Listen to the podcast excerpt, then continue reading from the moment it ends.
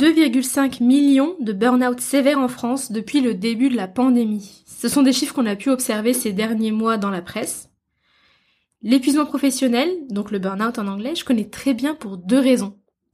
La première, c'est que avant même d'avoir 25 ans, alors que j'étais encore étudiante, j'ai souffert à deux reprises d'épuisement professionnel.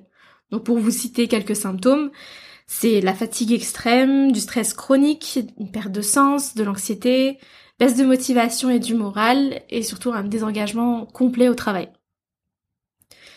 La deuxième raison, c'est que, étant moi-même docteur en pharmacie, j'ai souvent eu l'occasion de discuter de ce fléau avec mes patients, à qui je délivre les traitements et les conseils, mais aussi avec mes confrères professionnels de santé qui sont particulièrement touchés.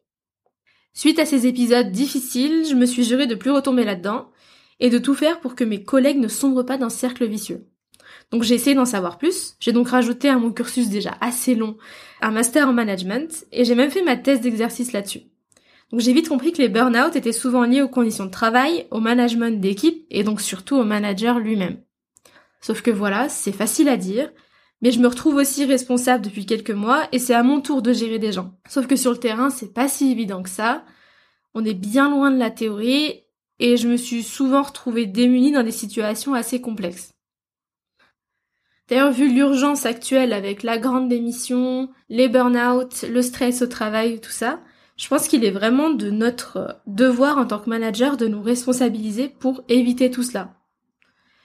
Et aujourd'hui, je ressens plus que jamais l'envie et le besoin d'apprendre dans ces domaines, et je suis persuadée que je suis loin d'être la seule dans cette situation. C'est pourquoi je lance ce podcast, La quête du manager. Consciente qu'être manager, c'est une posture qui s'apprend, un peu comme tout au final.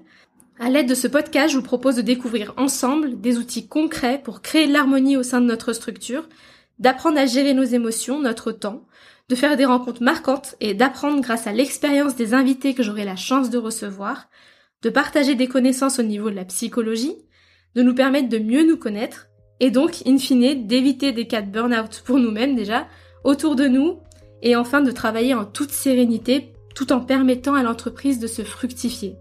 Ce podcast s'adresse vraiment à tous ceux qui partent de zéro et qui veulent développer leurs connaissances et leur expérience en gestion d'équipe et dans tous les domaines que j'ai cités auparavant, un peu à la manière d'un jeu vidéo finalement. Donc ce podcast sera un format hebdomadaire court, entre 10 et 30 minutes maximum. Partagez ce podcast à tous ceux qui peuvent être dans cette situation que vous connaissez, parlez-en autour de vous et surtout n'hésitez pas à me faire part de questions ou de sujets qui vous tiennent à cœur afin qu'on puisse y réfléchir ensemble. La quête du manager, disponible sur toutes les plateformes de podcast et de streaming, mais aussi sur Instagram et LinkedIn.